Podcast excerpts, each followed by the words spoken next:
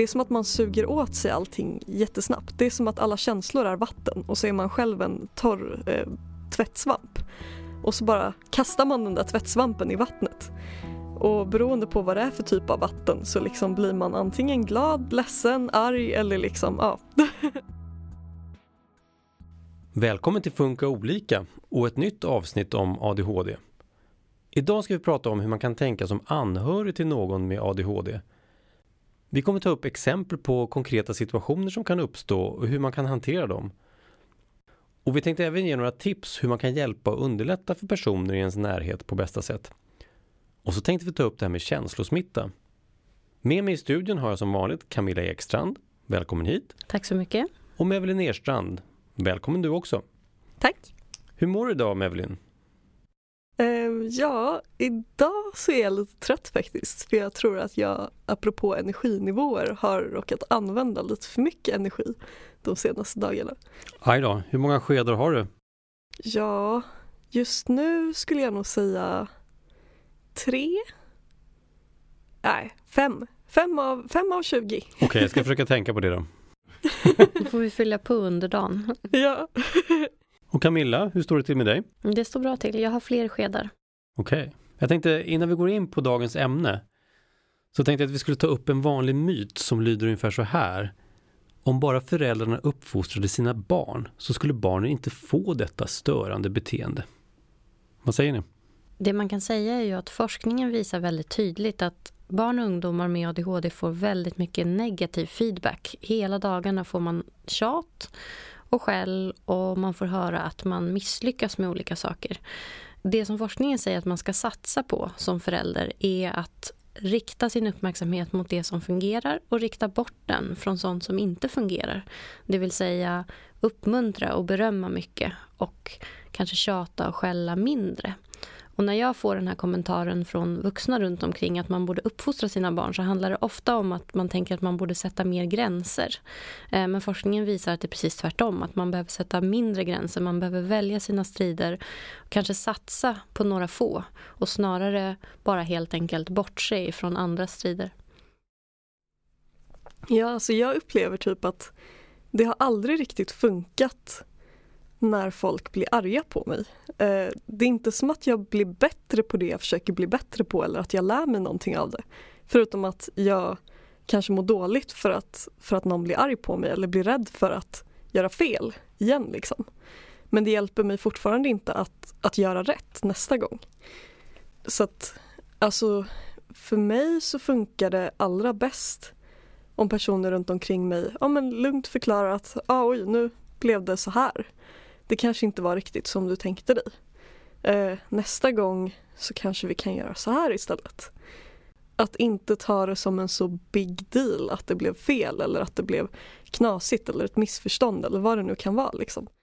Mm. Det som också är lite taskigt är ju att ADHD är ju ett dolt funktionshinder eller en funktionsnedsättning som gör att andra människor runt omkring kommer ju inte automatiskt se att man har svårt att planera och organisera. Man kommer inte tänka att oj, det här är en person som behöver extra hjälp utan man kanske kommer se ett beteende som verkar störande eller någonting som man känner att man vill rätta till. Eh, och min erfarenhet är väl att det är lika logiskt eller effektivt att, att gå in och säga åt någon att nu ska du göra det här på ett visst sätt. Som om jag skulle be en person som sitter i rullstol ställa sig upp och gå bara för att man borde göra det. Eh, men det här är kanske ingenting man tänker på för att man ser inte den här dirigenten längst fram i hjärnan framför sig. Man ser inte att den är trött och då kanske man behöver hjälp att påminnas om det. Men den här myten som vi sa nu, stöter du ofta på den? Jag skulle säga att jag stöter på den många, många gånger varje dag. Jag skulle säga att det nästan är det vanligaste som människor säger till mig när jag berättar vad jag arbetar med. Oavsett om jag är på fest eller om jag är på min arbetsplats. Alltså det jag har upplevt som person med ADHD är att alltså mina föräldrars uppfostran har egentligen inte spelat så stor roll för hur mycket ADHD som har märkts och så. Det som mer har spelat in är ju om, om det är mycket stress omkring mig, då blir det ju värre liksom med symptomen istället för bättre. Och det är också en grej när man blir arg, att då blir man lätt stressad för att det är någon som är arg. Om vi nu kommer in mer på det här med anhörigperspektivet och så, kan man säga något generellt om hur man kan tänka som anhörig eller arbetskamrat eller klasskompis? Om jag fick ge ett enda tips så skulle det vara att vara nyfiken. Tänk att man är en detektiv som ska ta reda på hur man kan göra någonting på olika sätt. Eh, en detektiv som vill undersöka vad är funktionen av olika beteenden. Hur, varför blir det så här? Och vad kan vi göra istället? Då kommer man ganska långt. Eh, jag tänker ofta att den här nyfikenheten är också det som gör att man inte behöver låsa sig när någon ställer frågor heller. För om någon är nyfiken på att hjälpa mig så kommer jag också kunna lättare att förklara vad det är jag behöver och kanske problemlösa tillsammans. Eh, vi använder oss av en modell som heter gemensam problemlösning som förälder och barn använder sig av. Och det vi märker är ju att man får fram svar som man aldrig skulle fått om man frågade eh, på ett sätt som inte var att visa nyfikenhet. Jag tycker också att det hjälper mig när folk frågar på ett liksom öppet positivt sätt snarare än ett negativt sätt. Typ om någon frågar eh, liksom surt så här, varför kommer du alltid för sent? Liksom. Då, då tänker man ju mer på känslan i, i det personen säger och att det är negativt än att verkligen sätta sig ner och fundera på varför kommer jag för sent? Vad, vad, är det som, är det att jag blir distraherad av saker eller att jag glömmer bort grejer, att jag glömmer bort tiden? Eller att jag eh, fastnar i saker som jag tycker är jätteroliga? Det som har hjälpt mig otroligt mycket är faktiskt att min pojkvän brukar ställa massor av frågor till mig och fråga om jag till exempel packar en väska på ett jätteologiskt sätt. Så kanske han frågar så här, varför packar du den så? Och så brukar jag förklara, ja men jag packar den för att jag tänker så här och så här liksom. Och sen så kanske han säger att, ja men du kan ju testa att packa den på det här sättet istället. Och ja, så är han med och hjälper mig att testa grejer liksom. Så att det, alltså det är väl också en grej att inte behöva göra saker ensam utan att ha någon som liksom jobbar mot målet tillsammans med en tror jag är jätteviktigt. Mm, och också att, att veta om att om det är den här dirigentfunktionen längst fram i hjärnan som man har svårt med, då är det också den man behöver hjälpa. Det är den man behöver hålla fokus på. Och på ett sätt kan man ju vara en, ett stöd till den dirigenten. Man kan antingen välja att vara den dirigenten när man står bredvid och hjälpa till med varje del av det. Men man kan också hjälpa dirigenten genom att tänka ut strukturer tillsammans. Hur kan vi till exempel göra upp en morgonrutin som är lättare att följa? Istället för att jag tjatar på dig kan vi sätta en påminnelse i mobilen för att det är mindre jobbigt att bli tjatad på av en, en mobil där man själv har ställt en påminnelse än att någon säger åt mig vad jag ska göra till exempel. Eh, så det finns ju flera strategier som man kan använda sig av. Eh, jag skulle säga att den allra mest effektiva strategin är att eh, som anhörig eller som förälder, för det är det perspektivet som jag ofta ser på mitt jobb, eh, det är att man, att man lär sig att förstärka det som funkar. Att man lär sig se det som fungerar, att man försöker förstå vad är det som gör att just den här situationen fungerar så bra. Och att försöka bygga på det, att bygga på styrkor, att bygga på det som funkar gör också att man kommer att få det att utvidgas och att, att helt enkelt konkurrera ut det som inte fungerar. Om vi ska prata lite mer om konkreta situationer och eh, vi säger att vi börjar med hemmet. Vad finns det för problemsituationer som kan uppstå och hur kan man som anhörig underlätta där? Ofta när jag frågar familjer som jag träffar eh, vilka som är de svåraste situationerna i vardagen så, så nämner de alltid olika rutiner. Alltså eh, morgonrutin eller kvällsrutin när man ska avsluta någonting och sen påbörja något annat och när det är flera steg i en aktivitet. Eh, det kan till exempel innebära att man behöver avsluta sitt dataspelande som man älskar för att påbörja en kvällsrutin som är ganska tråkig där man ska borsta tänderna och ta på sig en pyjamas till exempel. Ja, då finns det olika hjälpmedel, till exempel tidshjälpmedel som man kan använda sig av. Om det är så att jag har en kvart kvar att spela, eh, jag kanske inte vill avsluta men det är lättare för mig att avsluta om jag vet vad en kvart innebär. Om jag vet att den här timstocken som jag har framför mig som visar tiden som en mängd, när den räknar ner så kommer jag också lättare kunna avsluta därför att jag vet när det är slut. Eh, någon kanske också behöver påminna mig precis innan att nu börjar det bli dags att avsluta. Många säger också att det kan vara bra som förälder att eh, finnas med lite och kolla vad är det som ens barn gör som är så roligt. Så att man också mer förstår, finns det naturliga slut på det man håller på med? Är det så att det här spelet tar en viss tid eller det är en viss level man behöver klara för att sen kunna spara så kanske man vinner ganska mycket bråk på att helt enkelt vänta in när det här naturliga slutet kommer för att sen kunna flytta över till nästa aktivitet.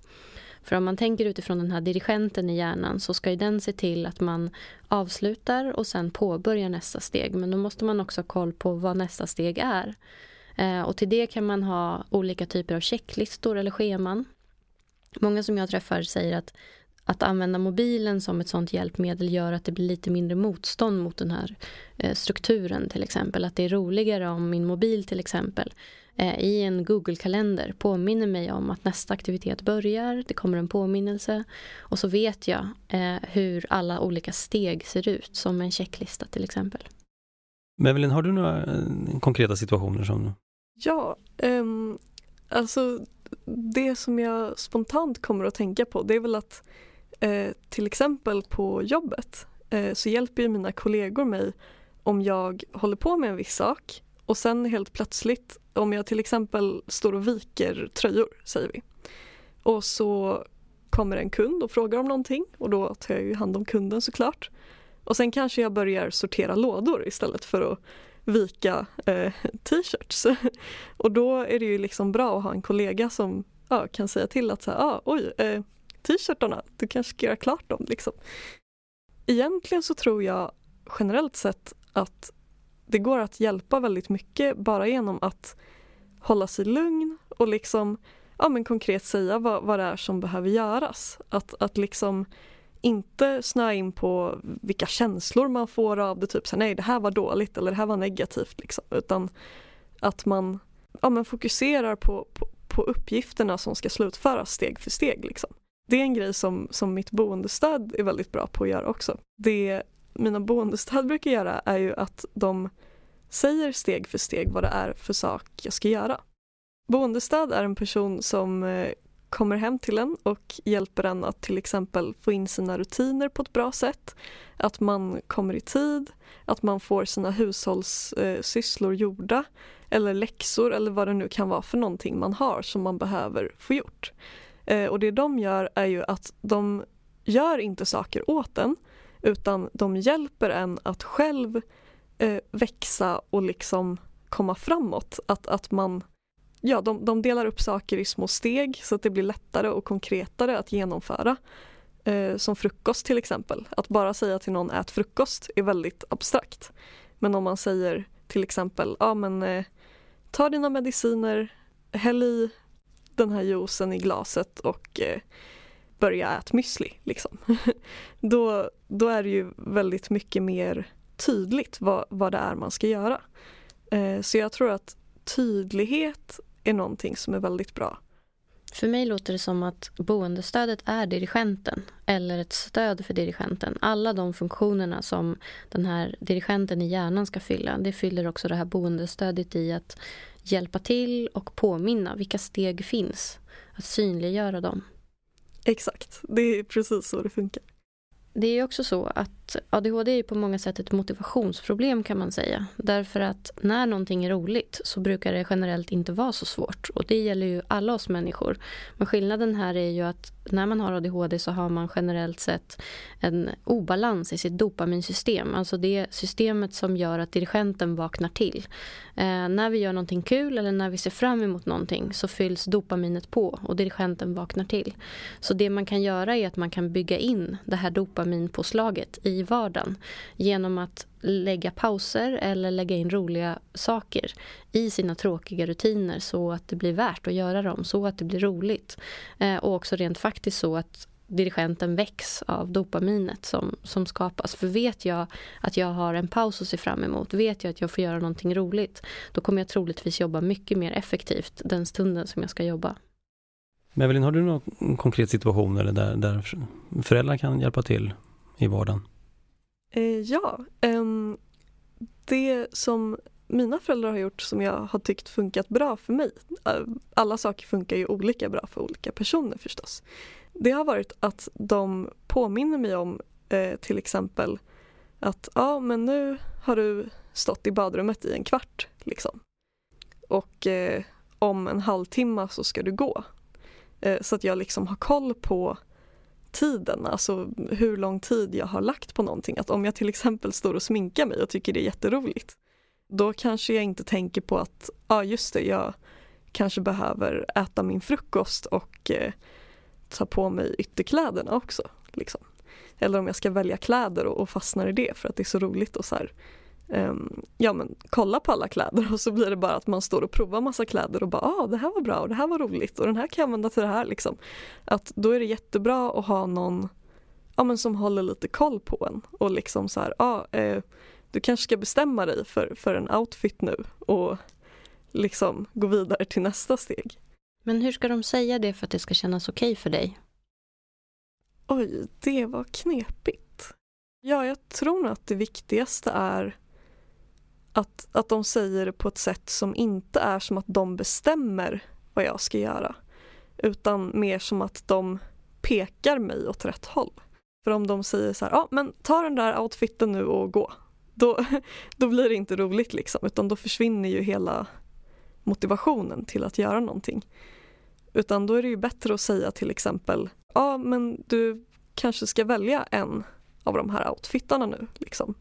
Så, så har du tid att gå in i badrummet och, och sminka dig och äta frukost sen också.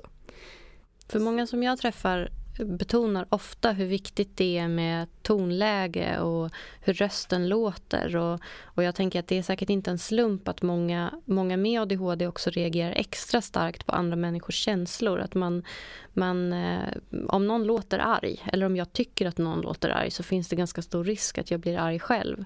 Så att en av strategierna som vi lär ut är hur man kan säga saker Eh, på ett respektfullt sätt men också hur man kan bevara sitt eget lugn. För att vi vet utifrån forskning att känslor smittar. Det, så är det för oss allihopa.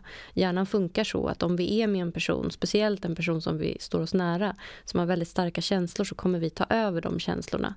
Eh, och många med ADHD säger att den här funktionen är extra stark. Man går snabbare igång på andra människors känslor. Om det är stress, eller om det är glädje, eller om det är ilska. Det spelar inte så stor roll, men man tar över känslan och gör den till sin egen. Och då kan det här bli en konfliktsituation. När det egentligen bara är så att en förälder vill hjälpa till. Ja, det är exakt det jag också upplevt med, med känslor och så. Att det det är som att man suger åt sig allting jättesnabbt. Det är som att alla känslor är vatten och så är man själv en torr eh, tvättsvamp. Och så bara kastar man den där tvättsvampen i vattnet. Och beroende på vad det är för typ av vatten så liksom blir man antingen glad, ledsen, arg eller liksom, ja. Vilken fin liknelse. Ja. Jag brukar ofta tänka i, i termer av filter. Att många med ADHD säger att, att man kanske saknar filter att filtrera bort intryck. Eh, och det kan ju vara hörselintryck eller synintryck men det kan ju också vara känslointryck. Vi får ju massa olika intryck hela tiden och en av dem är ju andra människors känslor och att eh, förmågan att kunna ta över dem. Så. Och där tänker jag att det är samma sak, att den här tvättsvampen är kanske lite samma som, som när jag tänker att man saknar lite filter att filtrera bort. Att okej, okay, här kommer en stark känsla men den berör inte mig just nu utan den går direkt in istället och påverkar mitt eget beteende omedelbart. Finns det några tips till anhöriga oavsett om det är i skolan eller i familjen eller på jobbet hur, hur, man, kan, hur man ska agera socialt så att säga? Alltså jag har ju mest fått tips för vad jag själv kan göra liksom, eh, som har diagnosen. Men det jag fått som tips bland annat eh, är att om jag får en impuls, om jag liksom vill säga någonting eller göra någonting, att jag då tar ett steg tillbaka och tänker efter. För när man har ADHD känner jag så är det väldigt lätt att man bara kastar sig in i saker. Om någon vän föreslår så, ah, men eh, ska vi ses klockan sex och fika på det här stället liksom? Och så kanske jag ska tvätta klockan fem eller någonting. Att, att liksom ta ett steg tillbaka och tänka efter, har jag möjlighet att göra det här just nu eller orkar jag det här just nu? Apropå skedteorin som vi pratade om innan. Okej, det är ett tips till de som har ADHD att ta ett steg tillbaka. Ja, precis. Och det är också någonting som vänner och, och så kan tänka på att det kanske inte alltid är så lätt att ta ett steg tillbaka och tänka efter utan det blir lätt att saker rullar på och saker händer och sen efteråt så kanske man tänker så här, oj hjälp varför blev det så här eller oj det här blev ju knasigt. Att alltså tolerans, förståelse och acceptans och också det här med nyfikenhet att, att vilja lära sig mer och att fråga liksom var, varför varför blev det på det här sättet nu eller varför sa du det där eller liksom ja. För då, då börjar man ju själv också tänka när man har ADHD, liksom, ja, men varför sa jag så eller varför blev det så här? Och då blir det lättare att, ja, att prata om det och lösa problemet. Liksom. Ett tips som jag har är att gå på mina öppna föreläsningar. För flera gånger varje termin så, så föreläser jag. Man får komma, det är gratis och man behöver inte anmäla sig. Det som många brukar säga det är att de är där för att de är närstående till någon, en kompis eller pianolärare eller ehm, en släkting till någon som har ADHD. Och att man kanske när man går därifrån förstår mer varför blir det sådana här situationer. Och kanske inte tar det lika personligt när någon kommer för sent till exempel, när man ska träffa träffas. Eh, inte heller behöver ta det personligt när man kanske eh, får starka känslor på sig. För att man vet då att men det, det, här är precis det som är svårt. Det är precis det här som är ADHD. Och att man då kan ägna sig åt att problemlösa tillsammans istället för att man blir sur och kanske går därifrån. Jag ska säga det också att om ni vill få mer information om de här föreläsningarna så gå in på Funka Olikas Facebook-sida. Där finns de olika länkarna som ni behöver för att hitta rätt. En annan viktig grej är att det är ingens fel när någonting går snett egentligen. Alltså det är varken vännens eller förälderns eller lärarens eller kollegans eller chefens fel eller ADHD-personens fel. Liksom om någonting ja, går snett eller inte går som man har tänkt sig. Eh, utan då är det viktiga att fokusera på att gå vidare och lösa problemet och göra bättre nästa gång. Göra om och göra rätt helt enkelt. Ja, och är det någonting som har hjälpt mig i min roll som, som närstående till flera personer med ADHD så är det att tänka att man kan göra saker på flera olika sätt. Om det är svårt på det här sättet, kan vi hitta något annat sätt? Om det är jättesvårt att sitta still, då kanske inte sitta still vi ska. Då kanske man ska sitta på en boll istället när man ska äta. Eller då kanske man ska eh, göra på något sätt så att man får röra på sig samtidigt. Till exempel att man tänker större. Att man inte låser sig vid att saker och ting ska vara på ett visst sätt. Eh, för folk runt omkring kommer troligtvis tycka saker. Eh, men det kanske man kan stå ut med om det löser problemet.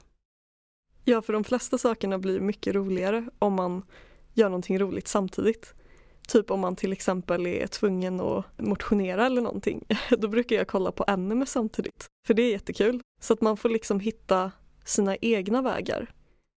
Och det mesta går ju att göra roligt. Om man skulle göra en lek eller ett spel av saker och ting som annars skulle kunna vara tråkigt, att man gör en poängjakt av rutiner till exempel, eh, då skulle det kanske vara lättare att göra dem också för att eh, dirigenten skulle vakna av dopaminet som blir av det roliga.